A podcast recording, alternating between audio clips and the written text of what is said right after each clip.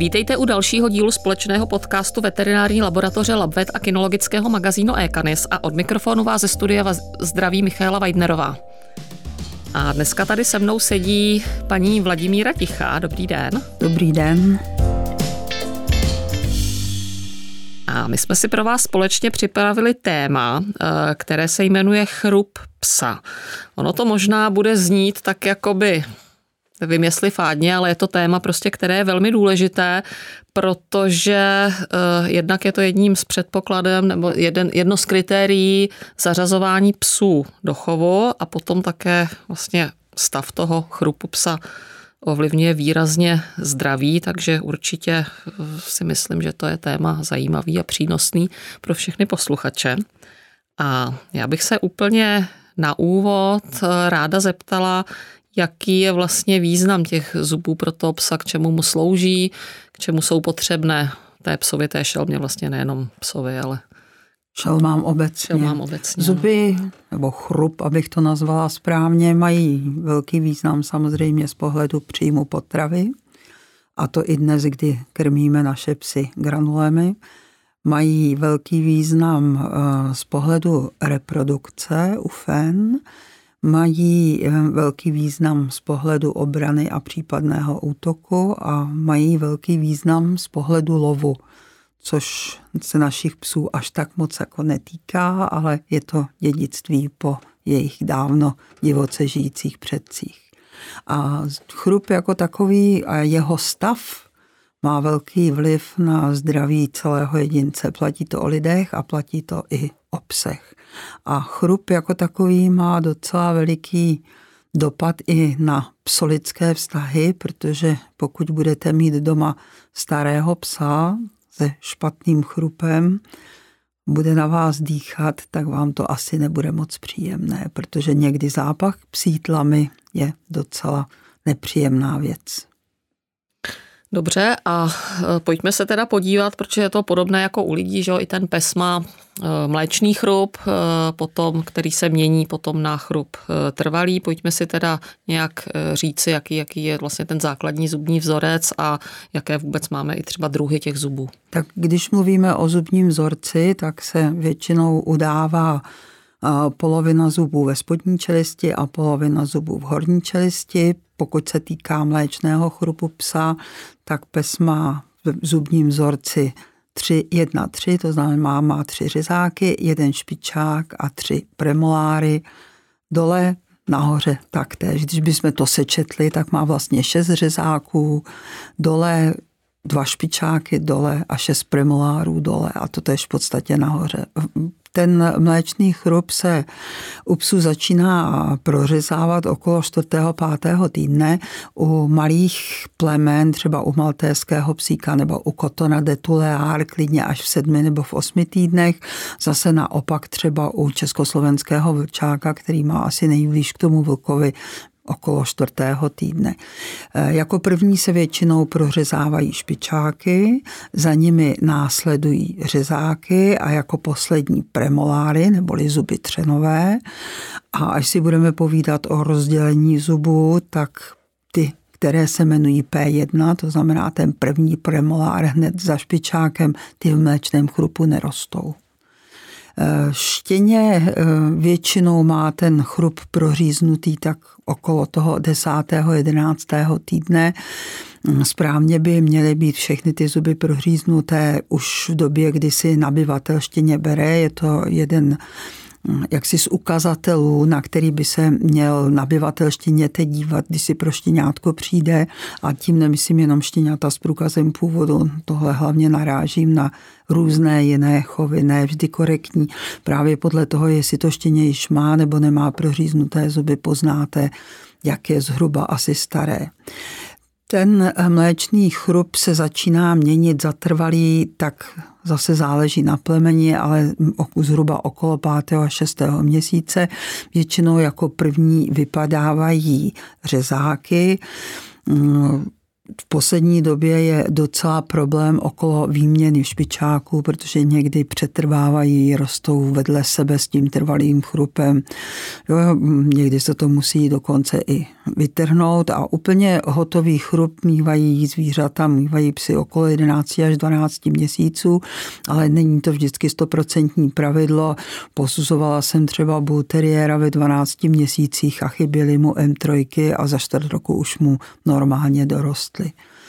Pokud se týká rozčlenění zubů, tak když se na pejska podíváte ze předu, tak ty malé zuby mezi špičáky to jsou řezáky špičáky asi člověk nemusí nikomu mm, představovat. Za špičáky potom pokračují zuby třenové, většinou se v rámci kinologické terminologie označují za premoláry a na ně navazují stoličky neboli moláry. Pokud bychom říkali, jak je to v trvalém chrupu psa, tak v trvalém chrupu psa by pes měl mít 42 zubů a zase kdybych mluvila o tom eh, zubním vzorci, to znamená o té polovině mordy, tak ve spodní části má pes tři eh, řezáky, jeden špičák, čtyři premoláry a tři moláry a v horní části má zase tři řezáky, jeden špičák, čtyři premoláry, ale jenom dva moláry. Takže dohromady to dává 42 zubů. Pokud se popisuje pes a popisují se i ty zuby absence, nebo třeba někdy mohou být i nadbytečné zuby, tak se nepoužívají celé názvy, ale řezák se označuje I, incisivy anglicky, eh, špičák je C, eh, ten premolár je P a molár stolička je M.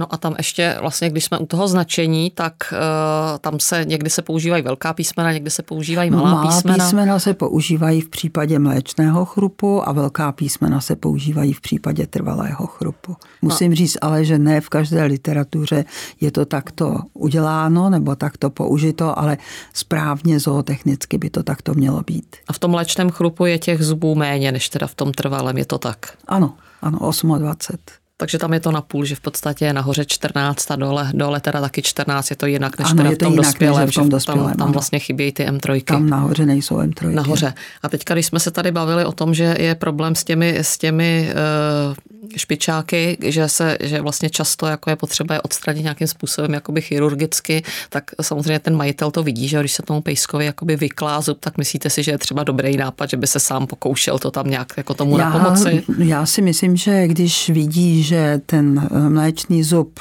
hlavně mluvím teda o špičácích, že ten mléčný zub nevypadává, tak určitě není od věci to zkusit vyvyklávat, protože oni ty špičáky mají poměrně dlouhé kořeny a nevím, můj první šéf, ten tradoval, že když se má vytrhnout mléčný špičák, takže hrozí velké nebezpečí, že e, poraníte kořen i toho trvalého špičáku a to, co některý veterinář udělá, to znamená, že ten mléčný špičák jenom ucvakne. To znamená, že ten kořen zůstává v dásni a prostě tlačí dál na ten mléčný špičák, který pak nemusí růst úplně v té správné poloze.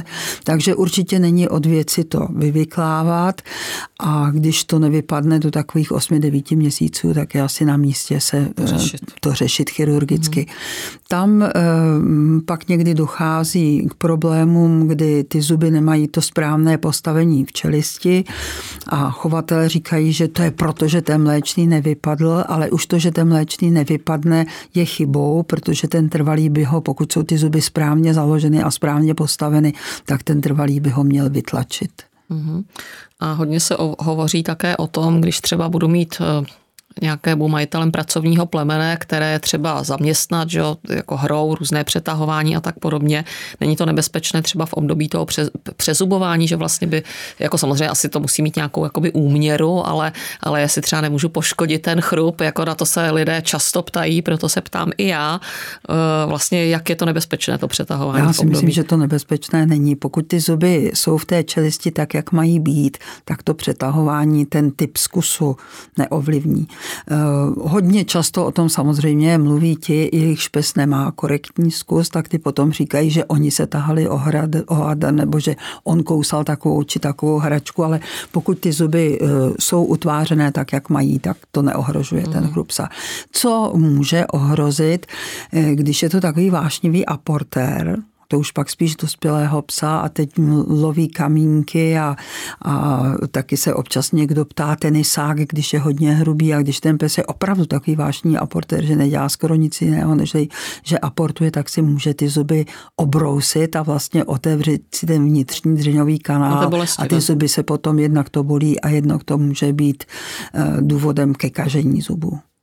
A jak když jsem se já když jsem se uh, připravovala na to naše dnešní povídání, tak jsem narazila na termín trhákový komplex. Mohla byste nám vysvětlit, co to znamená? Hm, trhákový komplex to jsou největší zuby v trvalém chrupu psa.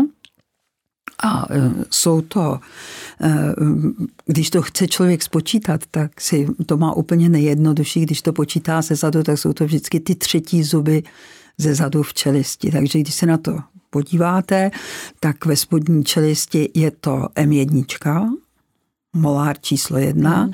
a v horní čelisti je to P4 trenový, třenový zub číslo čtyři.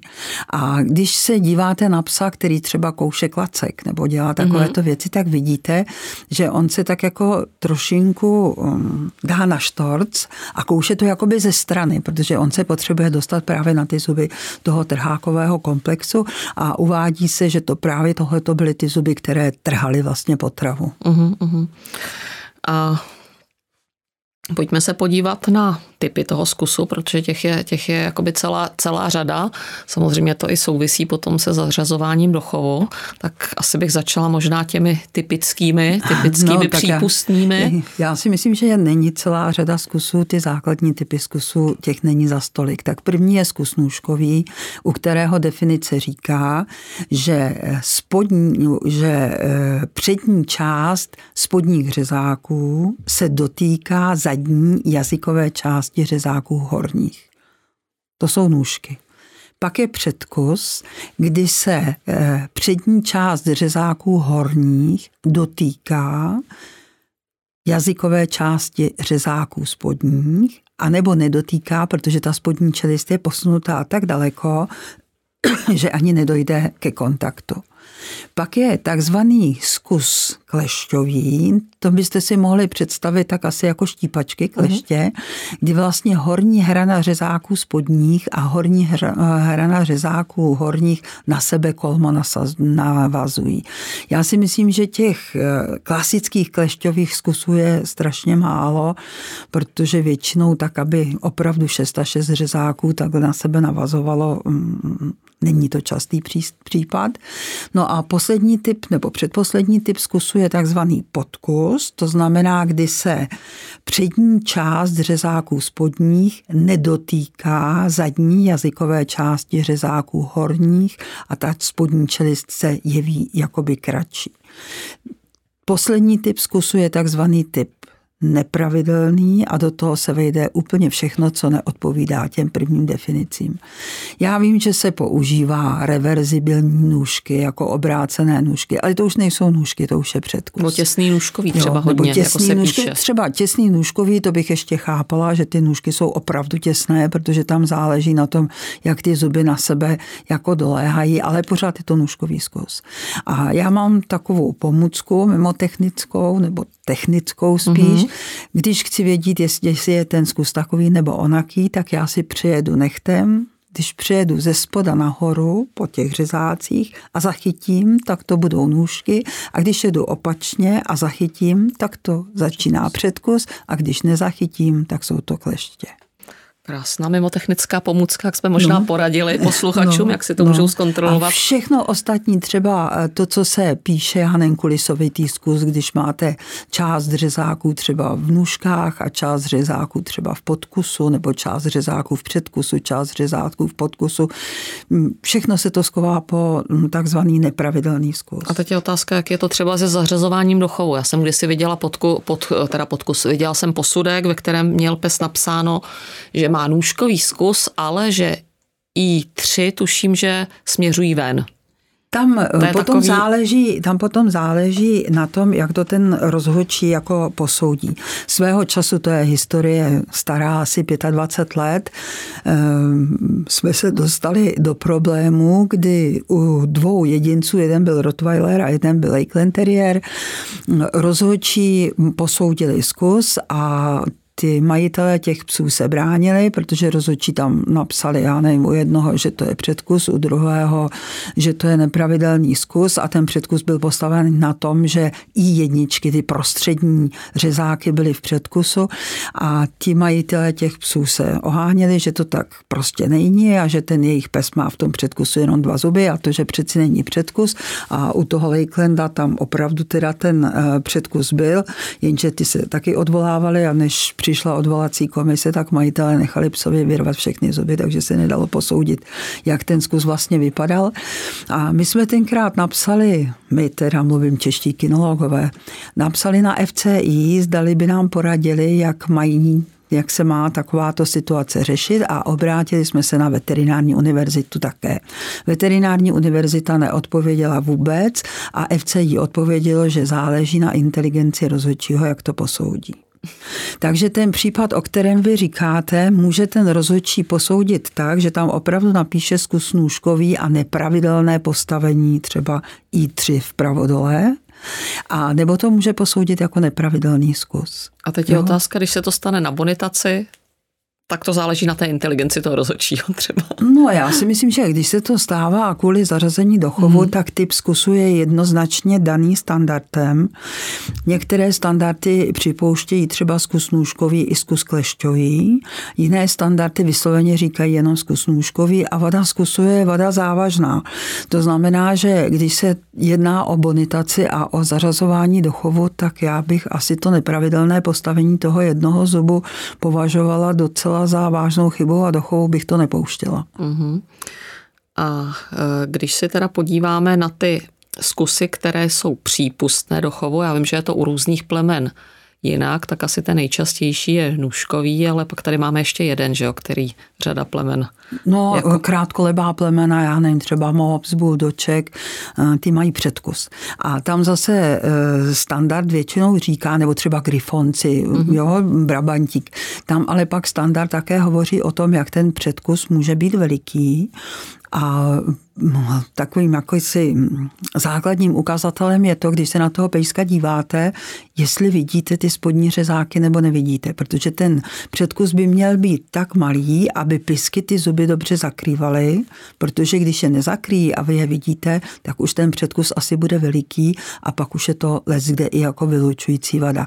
A právě tady tohle to má docela velký význam třeba z pohledu reprodukce, protože když ta finečka by měla překousnout pupeční šňůru, tak když má ten předkus, tak to nedokáže.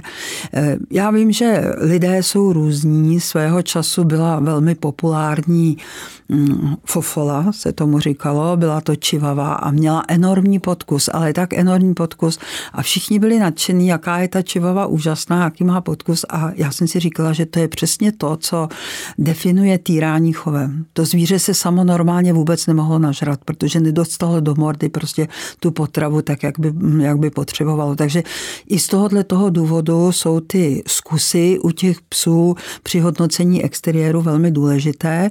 A samozřejmě, že to utváření té mordy a třeba i to, jestli eh, linie řezáků mezi špičáky je rovná nebo jestli je hodně do oblouku, to všechno potom má dopad na utváření hlavy a to je standardní znak. Mm-hmm. Takže v podstatě eh, ta podkusová zvířata, eh, já nevím, jestli to není trošku jako kontroverzní, možná, možná otázka taková, když je tam ten podkus opravdu jako enormní, že to zvíře se samo není schopné teda jakoby eh, nažrat. Nevím, jestli už je to možný poznat vlastně u malého štěňátka, nebo zase třeba i třeba u toho předkusu, jestli třeba pak tam není jako vhodnějším řešením eutanázie, než prostě... Eh, já si myslím, že u úplně malého štěňátka mohli bychom poznat nějakou takovouto anomálii a pak je asi na místě to štěně vzít k veterináři a nechat na něm, aby nám poradil, zdali budoucí život pro štěně bude utrpení ním a bylo by lepší mu ten život zkrátit a nebo zdali si myslí, že to štěně má šanci na normální život. Samozřejmě to také bude záležet na majiteli toho zvířete, protože pokud mám takovéto defektní štěně, to se asi nedá mm. nazvat jinak, ale jsem ochotná o něj pečovat a krmit ho rukou tak možná nějakou šanci na život má, ale pokud bych si řekla, tam máš misku na žerse, tak to asi nepůjde. Nehledě k tomu, že pokud by se u úplně malého štěněte ukázal enormní podkus nebo enormní předkus, tak se nenapije, protože nebude moc sát, protože nedoskáže ten struk dostat do té tlamičky, jak by mhm. bylo potřebí. A jak je to s dědičností těchto odchylek, eh, co se týče chrupu? No, tam je, to, chybějících hmm, tam, je to, tam je to strašně složité. Tak co se týká typu zkusů, tak velmi eh, dědivý je takzvaný nepravidelný zkus. To znamená, že máte pocit, jako by ten pejsek eh, měl trošinku posunutou tu čelist, ehm, půlku řezáků má já nevím, třeba v nůžkách a půlku řezáku má v předkusu tak to se opravdu dědí jako hodně. Zažila jsem případ, kdy kamarád, který chovali americké kokry, měli překrásného pejska, když mu bylo asi 14 měsíců, tak si prostě všimli tady tohohle toho problému. Byli s pejskem u veterináře, on jim řekl, asi když to bylo štěně, tak vám asi vypadlo z ruky a narušilo si tu sponu, která spojuje vlastně eh, spodní čelist, že? ty dvě hm, ramena spodní čelisti a proto to má. A já jsem tenkrát říkala, já si tím nejsem tak jistá. Uvidíte, co z toho bude. Ten pes nakryl první tři feny a ve všech vrzích měl 50% štěňat eh, s takovýmto nepravidelným zkusem. Musím říct ke cti majitelů toho psa, že ho už vyřadili z chovu, že řekli, že na tom chovat nebudou. Trošinku složitější je to potom s podkusem a s předkusem.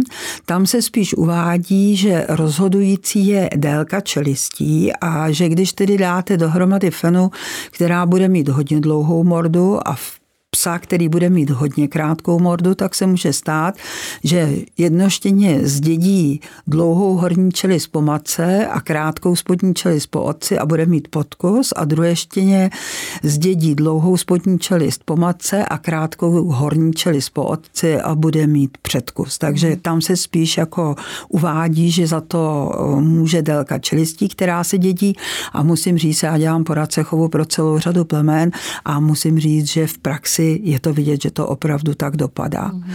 Velmi složitá je otázka eh, dědičnosti absence zubů. Těch názorů na to je strašně moc a každý uvádí něco jiného. Někdy dokonce je uváděno, že když třeba chybí u rodičů P1, takže u potomků budou chybět P3 a P4. Jo? Nebo někdo říká, že někdy se vyskytují nadpočetné zuby, většinou to bývají nahoře P1.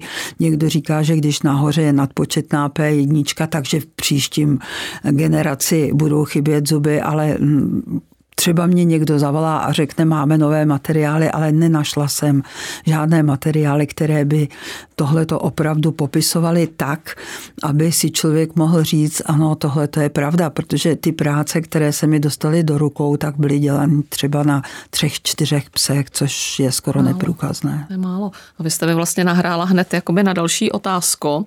Na co by si teda podle vás chovatelé měli dávat pozor při sestavování toho chovného páru eh, v souvislosti teda s tím chrupem toho psa?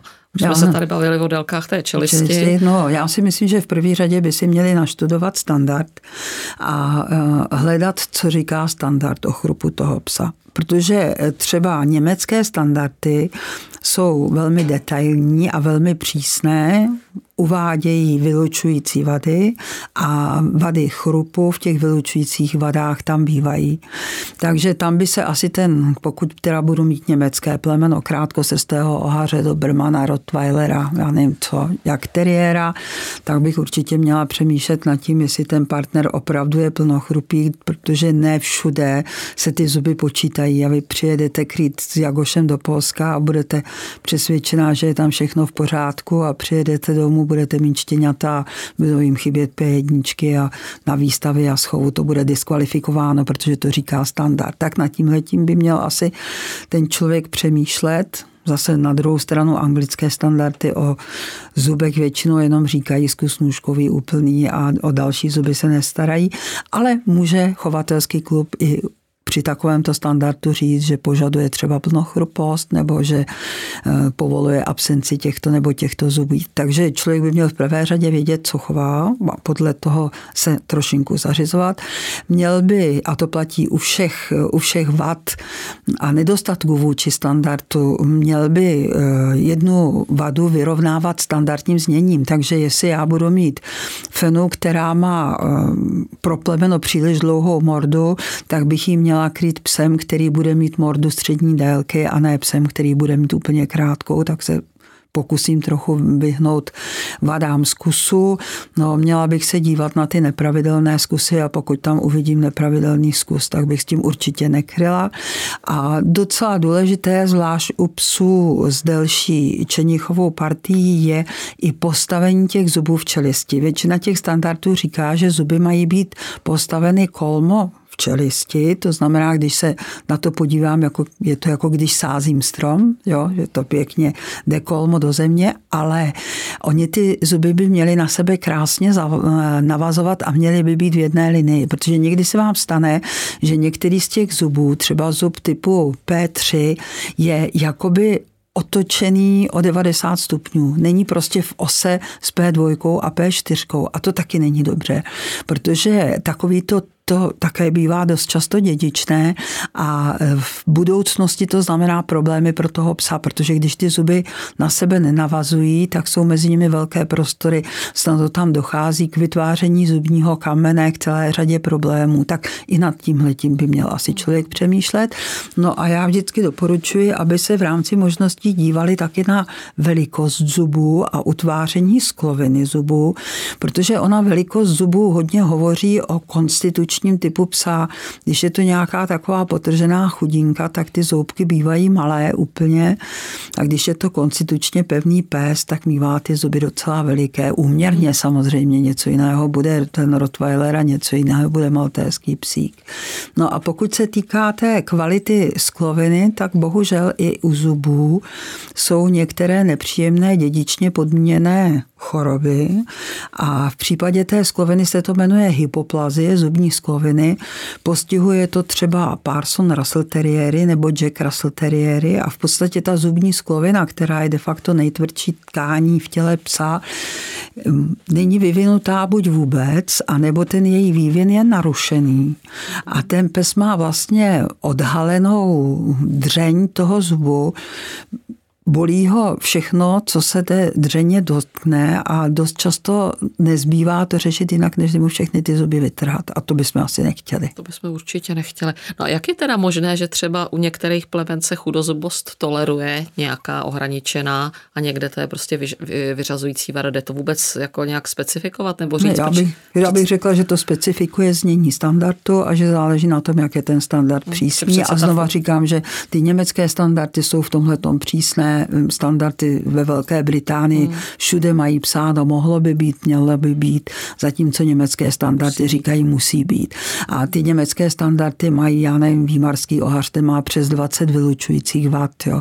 takže ty to tam mají prostě taxativně uvedeno který ten zub může a nemůže chybět. Uhum, uhum. Protože člověk by řekl selským rozumem, že tu funkci ty zuby u toho psa mají stejnou, ať je to teda německé no, plemeno nebo no, to anglické. ale ono tam asi taky záleží na tom, jestli je to třeba pracovní plemeno, nebo jestli je to společenské plemeno. Záleží také na tom, jak má to plemeno utvářenou hlavu, protože když je to krátkolebé plemeno a bude tam nějaký ten zub chybět, tak to asi není takový problém, jako když chybí třeba velký zub u německé dogy nebo německého ovčáka nebo německého krátkosrstého ohaře.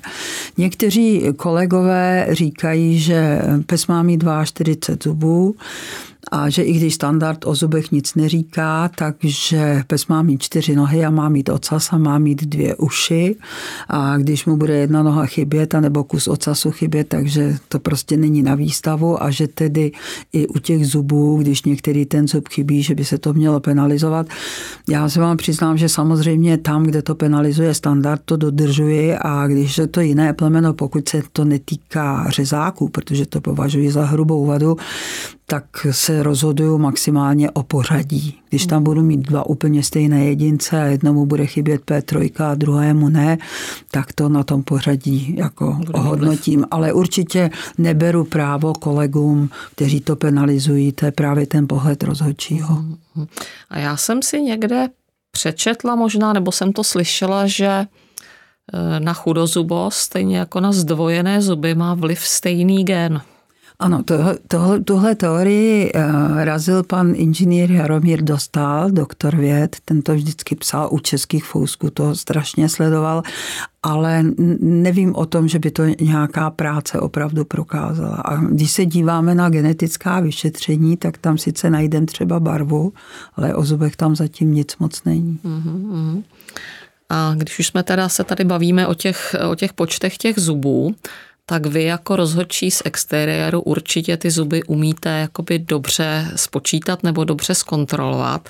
Jak se teda provádí vlastně ta kontrola toho chrupu třeba na výstavách, na bonitacích, anebo jako jak třeba tam může pomoci ten majitel, nebo naopak nemá vůbec pomáhat, jak je tohle? Tak eh, v prvé řadě platí, že pokud mi majitel řekne, že chce zuby ukázat sám, tak já ho nechám. Eh, protože ten pes, eh, může to být laskavý a příjemný pes, ale nemusí si nechat od cizího člověka sahat do mordy. To je problém číslo jedna. Problém číslo dvě je, že my, když máme v kruhu vodu, tak máme studenou vodu a mídlo a to moc nedezinfikuje. A když tam budeme mít dezinfekční ubrousky, tak ty by nám mohly pomoct, ale zase existuje celá řada psů, kterým pach těch dezinfekčních uh, ubrousků vadí, takže nechci toho psa poškodit. Mm. Takže když mě majitel řekne, že z nějakých důvodů chce ukázat zuby sám, tak mě samozřejmě ukázat může, já proti tomu nebudu protestovat vůbec, ale musíme to ukázat. Jo, nejde to o tom, zažila jsem pána, který u West Highlanda ukazoval zuby tak, že pěkně přidržel horní čelist a spodní čelist zatlačil do zádu, až tam zapadla tak, jak měla a ukazoval, že pes má nůžkový zkus. A když tu spodní čelist pustil, tak ona vyběhla na své místo a pes měl malinký předkus. Jo? Takže na tohle to si musí rozhodčí dávat pozor.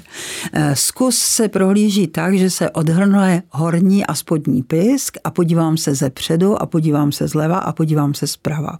Premoláry a i moláry, třeba M1, M2, u většiny plemen člověk vidí, když si jenom odhrne pisky. Jo, nemusím tu mordu otevírat. Na M3 dozadu, pokud je potřebuji vidět, tak eh, už by ta morda měla být otevřená. A zase, jestli ten, ta je taková praktická zkušenost, když ten pes má okolo zubů problémy, tak vám je nebude chtít ukazovat, protože celá rodina pořád do té mordy leze, protože počítá, je tam ten zub, není tam ten zub, jak to je, je to tak, takže se většinou ten pes brání. Eh, já si troufnu říct, že většina rozhodčích dokáže spočítat zuby skoro každému psovi ale my nejsme od toho, aby jsme psa vychovávali a určitě nejsme od toho, aby jsme psovi páčili mordu a leželi tam na něm a, a pes se přitom počurá, něco všechno možná. Prostě ukážeš mi zuby v pořádku, neukážeš mi zuby a nejsi přitom agresivní, odejdeš neposouzen a neukážeš zuby a koušeš i vlastního majitele, odejdeš diskvalifikován pro agresivitu.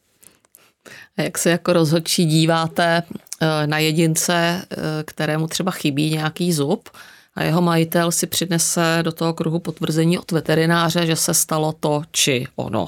My jako rozhodčí jsme povinni veterinární potvrzení uznat. Ale když to bude plemeno, které má, třeba mu bude chybět P2, aby byl jasný příklad, dole, třeba P2. A majitel přinese potvrzení, že si pes ten zub zlomil a že ho veterinář musel vytrhnout. Bude to jak teriér, u kterého je absence P2 vylučující vada. Já toho psa nevyloučím z posuzování, nediskvalifikuji ho, ale můžu mu dát dobrou. Jo? A to je o rentgenových snímcích, ty rozhodčí vůbec není povinen uznat. Mm. Jo, vůbec. Ale tady ta potvrzení od toho veterináře, prostě ano, já respektuji, že pes přišel o zub úrazem a dávám mu dobrou, když královna krásy přijde na molo a bude jí chybět nahoře i jednička, tak taky nebude královna krásy. A tím ochraňuji chov. Mm-hmm. Jo? Protože um, praktický příklad.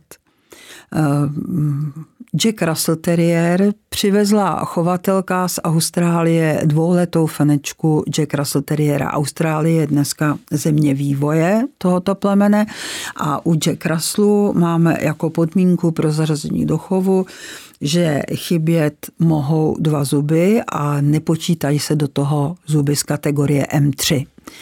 Fena přišla na výstavu, rozhočí spočítala zuby, zjistila, že jí chybí 4 P1. Ehm, Feně dala známku velmi dobrou, protože nebyla ta Fena moc jako pěkná, ale chyba, na, napsala jí, že jí chybí 4 P1. Ehm, majitelka Feny požádala o krycí list, Poradkyně chovu jí odpověděla, že Fena nesplňuje podmínky pro zařazení do chovu, protože jí chybí o dva zuby víc. Ona se jako velmi rozlobila a přinesla veterinární potvrzení, že si veterinářka pamatuje, že když před půl rokem Fena přiletěla z Austrálie, že tak, jak brala v letadle za klec, že si poranila eh, dásně a eh, jak si nalomila všechny čtyři P1 a že ona je musela vytrhnout. My jsme, a že teda chovatelka chce, že má tady veterinární potvrzení a že chce, aby jsme Fenu pustili do chovu. My jsme jí řekli, že kdyby měla veterinární potvrzení před výstavou, takže by to bylo něco jiného, když ho posílá teď, Expo, a fenu jsme do chovu nepustili. Ještě jsme si o tom říkali, že všichni dobře víme, jaký je dneska předpis na to, jak má vypadat bedínka, v který, nebo klec, v který pes eh, je v letadle, že prostě to musí být mm, vypolštářovaný tak, aby se nemohl poranit. Ale tím ta historka nekončila. Poradkyně chovu eh, mm, byla na dovolené v Austrálii a tam se prostě dozvěděli, že je tam z Čech poradkyně chovu, chovatelka Jack Russellu, tak udělali takový sezení a tam si prostě povídali o tom, jak ten chov těch Jacků, kde se, kam se bere u nich a jak to vidíme tady my u nás. A pak tam za ní přišla nějaká dáma, a říkala jí, že jim tady vykládá, jak se snažíme, že je to pracovní plemeno, jak se snažíme, aby tam nechyběly žádné zuby, ale že ona dávala do České republiky dvouletou fenu, které chyběly čtyři P1, ona na ní proto nechtěla chovat a ta, co si jí brala, říkala, že tam na tom chovat bude. Jo? A nakonec se teda zjistilo, že vlastně si ta dáma koupila už fenu s absencí čtyř zubů, ale že se domluvila s veterinářem, že jí to napsal. Takže ty kluby, které neuznají potvrzení veterináře, nedělají chybu. Oni tím chrání, oni tím chrání ten chov. To je hezká historka a já věřím, že určitě ještě vyndáte z rukávu nějakou neuvěřitelnou takovou, prostě, nebo třeba nějaký jako něco zajímavého, nebo jaký třeba nějaký výmluvy jste třeba jako by narazila eh, v souvislosti samozřejmě se zuby třeba na výstavě nebo jako v rámci bonitace, protože toho je určitě jako celá řada. O tom no, narazila, jsem, narazila jsem třeba u Kernu, kde zuby počítáme a pokud nechybí řezák, tak nám to vůbec nevadí. Eh, našla jsem, že psovi chybí dvě M3 dvakrát M3 a majitel se strašně rozlítil, že pes má ty zuby, že pes, ten pes ty zuby měl a že on má od veterináře potvrzení, že úrazem o ty zuby přišel. Já jsem si tak v duchu říkal, bych chtěla vidět úraz, který by vyrazil M3. Jo. A pán vytáhl teda průkaz původu toho psa a tam opravdu bylo napsáno, že z důvodu úrazu extirpoval dvakrát M3 nahoře. Aha. Jenže M3 nahoře vůbec neexistuje. Takže jako na, na takovéto věci člověk naráží, ale narážíte i na jiné. Posuzovala hmm. jsem jak teriéry a tam opravdu můžou chybět M3 a nic jiného. Nádherný pes, opravdu nádherný pes, asi 11 měsíční, všecko jsem spočítala, všecko bylo v naprostém pořádku. Dala jsem mu boje a já nevím, pán celý natěšený a psa na mě přihlásil o tři čtvrtě roku později na další výstavu a já jsem zjistila, že mu chybějí P1. Já jsem se úplně vyděsila, jo, protože říká, že bych neuměla spočítat jako zuby, ale prostě může se stát, když totiž zub P1 v mléčném chrupu nenaroste, ale když tam naroste, tak většinou vypadne Takže to se mohlo stát tady u toho jak teriéra. Jo, že tam vlastně měl ty mléčný ještě. Že tam, jakoby, no, že tam byl a ono to, ne, u, u té P1 to nepoznáte. A i když je malinká. třeba můžou, tomu se říká persistující mléčný zub, a bývá to třeba u menších plemen, ale i u větších plemen a bývají to třeba ty premoláry. Eh, Může to být, eh, protože vlastně ten eh, trvalý zub neroste, takže na ten mléčný jak si nic netlačí a on ten mléčný zub vypadá trošinku jinak. Mm-hmm. On má tu korunku takovou, jako já bych řekla možná krajkovitou, jo, mm-hmm. takovou zubatější. Takže, ale když prostě to vidíte v té mordě toho psa a teď těm lidem řeknete, on má tady persistující zub, tak to vlastně nemáte jak dokázat. Jo, Mhm. protože je to názor váš proti názoru majitele. Mohli, mohlo by se chtít, aby teda jeli někam na rentgen nebo něco, nevíte, mm-hmm. jaký potvrzení si přinese.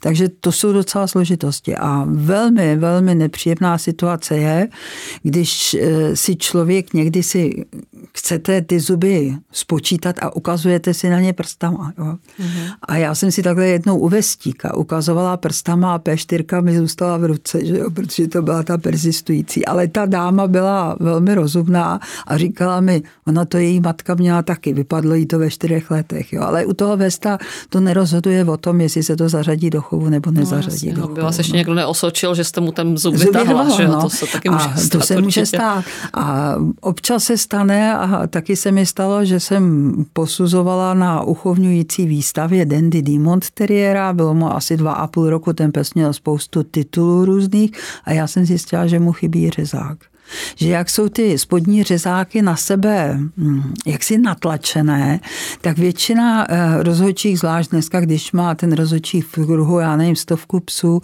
tak většina rozhodčích se podívá na zkus, ale nepočítá jedna, dva, tři, čtyři, pět, šest. A když je tam těch pět řezáků a není tam mezi nimi mezera, protože ten řezák A prostě není nerad, ono se to a tam ono stáhne, neví, že ono se to stáhne, tak se to dá jako přehlídnout. Mhm. Takže to jsou jako nepříjemnosti a nepříjemnosti jsou a dost eh, rozdílné pohledy jsou na nadpočetné řezáky. Ty se vyskytují třeba u flatcoated retrieverů nebo vyskytují se u cocker španělů, že pes má místo šesti řezáků nahoře osm a přitom má zachovaný zkus a zachované ty nůžky. To Takže to znamená nemá jako v druhé že- řadě třeba? Nebo Prosím? To Má- nemá teda v druhé řadě? ne, normálně ne, má tam to v jedné řadě, má to krásně Aha. v jedné řadě a jenom prostě, když to spočítáte, tak vidíte, že tam je sedm nebo osm těch řezáků a um, většinou to rozhodčí tady třeba u těch fletů to uh, nekomentují nebo maximálně to posunou na pořadí.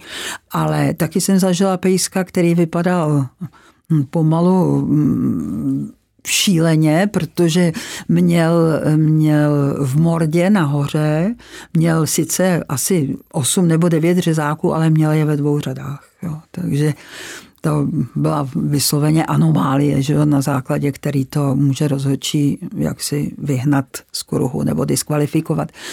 A v poslední době se hodně ukazuje vadné postavení špičáků a to nevím, jestli se takhle dá vlastně vysvětlit mezi eh, posledním řezákem nahoře a špičákem nahoře je postavený spodní špičák. No. Říká se tomu zámek, když ten pes tu mordu zacvakne, tak to vlastně opravdu utvoří takový zámek. A v poslední době se ukazuje spousta psů, u kterých ty spodní špičáky se nevejdou mezi ten poslední řezák a horní špičák a píchají se do patra. A někdy tak, že tam vysloveně vidíte díru. A to tomu psovi teda jako moc dobře nedělá. Existuje předpis FCI pro rozhodčí a i tady o tom vadném postavení těch špičáků se tam hovoří, že to máme posuzovat jako velmi přísně, ale eh, samozřejmě to přísně posuzuji, protože je to de facto zdravotní vada ale přiznám se vám, že si nejsem úplně jistá, jak to je nebo není s dědičností. Já dělám v labvetu a my očkujeme. A u každého psa nebo u většiny psů, které očkujeme, se díváme do mordy, jestli mandle nemá zduřelé, nebo tak, jestli očkujeme zdravého psa. No a protože já jsem zvědavá, a protože jsem rozhodčí, tak samozřejmě přitom koukám na zkusy a na postavení špičáků, nepočítám zuby, ale na to postavení těch špičáků se dívám a vidím vadné postavení špičáků i u křížanců, kde není důvod, proč by to bylo. A tak si tak v duchu říkám, jestli za tenhle ten problém, který jsme dříve skoro vůbec neznali, nemůže třeba životní prostředí, protože ten organismus, jak se vyvíjí, jsou tam různé zárodečné listy a to, jestli tam to prostředí neovlivňuje něco, co způsobuje, že ta spodní čelist je vlastně úzká a proto se ty řezáky, ty špičáky píchají do toho patra. Ale on ten pes třeba má normální nůžkový zkus, ty lidé, kdy přijdou, vůbec nevědí, co jim vysvětluji, mm-hmm. jo, ale prostě je to, je to vada a je to fyziologická vada, že jo, ten pes eh, nemůže tu mordu používat tak, jak by potřeboval. Tak on nemusí mít ani nedostatek něčeho, on může mít i třeba nadbytek, že jo? No, v podstatě no jako ale já spíš, já spíš myslím teď na nějaký takový těžký kovy, záření mm-hmm. a na, tak, na kotový, takovéto věci. A když už jsme u těch problémů, pojďme se podívat na onemocnění zubů, která existují, nebo na co si dávat pozor, nebo tak samozřejmě asi plak, zubní kámen, to je taková No tak ta... zubní kámen, to je problém, který trápí celou řadu zvířat. Některá plemena, třeba malí jezevčíci, králíčí, trpasličí, malý knírač nebo trpasličí půdl, tam menší plemena k tomu mají poměrně enormní sklony a ten eh, zubní plak se potom mění, takže tam jsou bakterie a v té mordě jsou různé minerály, takže ono se to mění v kámen, opravdu v zubní kámen a ten pak tlačí na dáseň a dokáže tam vyvolávat až vředy, což má dopad nejenom na to, jak ten pes, když na vás dýchne, tak je to pach takřka mrtvolný, ale má to dopad na příjem potravy, má to samozřejmě, je tam spousta bakterií, takže to může mít dopad na funkci vnitřních orgánů, na další onemocnění, takže nad tímhle tím je potřebí hodně přemýšlet. Dneska jsou k dispozici zubní pasty pro psy, jsou k dispozici zubní kartáčky pro psy a ač si myslím, že zrovna třeba ovčákovi asi nebudu pucovat zuby, tak u těch malých plemen bych nad tím možná přemýšlela. Existují různé vodičky, přípravky, dáte to do vody, a pes, když pije tu vodu, tak to ovlivňuje tu tvorbu toho zubního plaku a toho zubního kamene a existují i krmiva speciální, která se mohou používat, protože ona to, ten zubní kámen eh, na těch zubech dokáže narůst poměrně rychle. Když se to má odstranit, tak se to dělá v narkóze a dávat prostě malého Yorkshira v 10, 11, 12 letech každého půl roku do narkózy. Asi není úplně to nejlepší, takže nad tím je potřebí přemýšlet. Eh, pokud se týká eh, zubních kazů, tak to nebývá příliš častý mm-hmm. problém. To je spíš výjimka výjimka. Eh, asi by měl člověk přemýšlet na tou hypoplazí té skloviny. Dřív se to vyskytovalo u jedinců, kteří prodělali psinku mm, nebo nějaké horečnaté onemocnění, takže měli prostě část těch zubů na, nebo část té skloviny narušenou, tak nad tím asi taky musel ten majitel přemýšlet, jak to opečovávat. E, dost často se ukazují různé úrazy, že si ten pes třeba přelomí špičák. E, jsou pracoviště, která umí udělat nástavbu náhradní. E, není to úplně jednoduché, zvlášť když je to pes, který prostě chce se do něčeho zakousnout, do nějakého rukávu nebo do něčeho. No a pak ještě existuje onemocnění, které se ukazuje třeba u Kiriblu teriéru, ale i u jiných plemen. Jmenuje se to epulis a je to bujení eh, sliznice, vlastně bujení eh, dásní, jak bych řekla, nádorovité bujení dásní. A je to nepříjemné, protože eh, ty, nevím, jestli bych to měla nazvat jako nádorek, jsou plošné, nejsou na žádné nitce, takže když se to má odstranit, tak se to musí celý seříznout, musí se to potom zapálit. Není to pro toho psa příjemné a strašně rychle se to vrací. Mm, myslím si, že když by, je, že jsou k tomu vlohy a že je mm, nepříjemné, že se to ukazuje až v pozdějším věku, že jako člověk nemůže říct na tobě nebudu chovat, protože máš epulis, protože než se ten epulis objeví, tak to u zvíře už je dávno schovu venku. Takže to jsou asi tak ty věci, které ty psy možná trápí. U některých plemen eh, ještě máte pocit, že tomu psovi páchne z mordy a vidíte, zuby jsou krásný, zuby jsou zdraví. Když je to plemeno, které má větší pisky, tak se na spodním pisku utváří taková řasa, a v té řase se ukládají zbytky potravy a začne to kvasit, jsou tam kvasinky a páchne to, takže pokud má člověk třeba anglického nebo amerického kokra, tak by se občas na tu spodní část dásní, teda spodní část pisku zvenku měl podívat a opucovat to.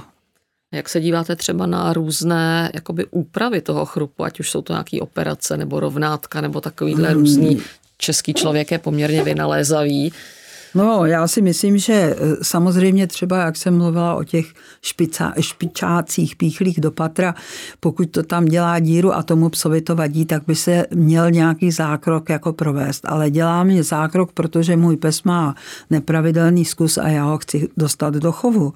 Nebo e, zažila kolegyně u jezevčíků, že počítala zuby a dotkla se spodní čelisti a e, zůstala jí v ruce náhrada s třemi řezáky ptáky, že jo. A podívala se a chlapí řekl, já jsem zubař, proč bych svým psovi neudělal falešný zuby, když to potřebuje. E, tohle to já velmi, velmi jako odsuzuji, jo. Opravdu velmi odsuzuji, protože to je estetický, ale nikoli v genetický jaksi zákrok a to, že já svým psovi odstraním nepravidelný zkus a někdo s tím pak bude krýt, tak ta štěňata budou mít nepravidelný zkus. Já budu pišná na to, že mám krásného psa, ale budu vlastně mm, produkovat, produkovat eh, tak, tak s tím jako nesouhlasím. Ze zdravotních důvodů samozřejmě, ale kvůli něčemu takovému určitě ne. Mm-hmm. No, tak Také se... když se mě někdo zeptá, jak třeba to mají dělat u bonitací s odvoláním, tak vždycky říkám odvolání kvůli typu zkusu musíte mít zakotveno v předpisech, že odvolání musí být uděláno do 14 dnů a nejpozději do měsíce, radši daleko dřív, rebonitace, aby se vědělo, mm-hmm. jestli opravdu ty zuby uh, než to, to člověk, špatně, než to člověk upraví. Než to člověk upraví. A jaká je podle vás teda ideální péče o ten chrup a vůbec taková celková prevence, aby třeba k nějakým těm věcem, ke kterým mají ta plemena predispozice třeba vůbec nedocházelo, co byste poradila? Já si myslím, že ten pes by měl něco kousat, jo? že jak, jak se prostě do něčeho opře a kousne, tak ten plak si odstraní, když tam ten zubní kámen je, tak to jako Třeba praskne. syrové kosti. Třeba, no, ale musím vědět, že to je pes, eh, který se do toho bude zakusovat a ne pes, který to rozmělní sežere a pak bude mít takovou tu kost, zácpu z kostí, mm-hmm. která umí být nepříjemná. Takže to si myslím, že je dobře. A pak si myslím, že bychom měli zuby svým psům prostě kontrolovat a v případě, že vidím, že se tam ten plak tvoří, tak asi sáhnout po nějaké té pastě a potom kartáčku nebo po nějakém přípravku. A někdy, když je tam jenom malý kousek toho zubního kamene, tak to člověk dokáže odškrábnout nechtem. A když mám dobře socializovaného psa, kterého od štěněčího věku navykám na to, že mu budu do té mordy šahat a třeba, že mu budu tahat za zuby nebo něco, tak se potom nevystavuji tomu nebezpečí, že ho budu muset nechávat dávat co půl roku do narkózy kvůli odstranění zubního kamene. Protože ono se říká, že vlastně čím více to dělá tím ultrazvukem, tím víc má tendenci ten kámen se jakoby znova no, tvořit. tak Nevím, protože se tam trošinku poranějí ty dásně, že jo, takže to jde jedno s druhým. Výborně. Já bych vás asi požádala úplně na závěr, jestli bychom mohli teda nějakým způsobem trošičku, co se týče toho chrupu, apelovat nějak na majitele pejsku, jednak asi, aby ten chrup sledovali a jednak asi, aby se o něj starali, ne? Já si myslím, že eh, péče o chrup a o mordu patří do péče o psa a že bychom, neříkám, že musím každý den se dívat a třikrát denně čistit zuby, ale jednou za týden, jednou za 14 dnů by se člověk asi tomu psovi do té mordy podívat měl a pokud teda uvidím, že se tam děje něco, co nechci, tak se obrátit na veterináře, ať poradí, co s tím. A jestli bych se mohla obrátit na majitele psů, jejichž psy vykazují nějakou vadu, co se týká chrupu, i s absencí zubů a i s jiným typem zkusu nechce standard, vám pes bude dělat 14 až 15 let radost. A to, jestli se uplatní nebo neuplatní na výstavě, nebo uplatní nebo neuplatní v chovu, není z mého pohledu pro vztah psa a člověka příliš důležité. Máme je pro něco jiného. Hmm, tu máte pravdu. Já vám moc krát děkuji za dnešní povídání a budu se zase těšit někdy příště. Naschledanou. Naschledanou.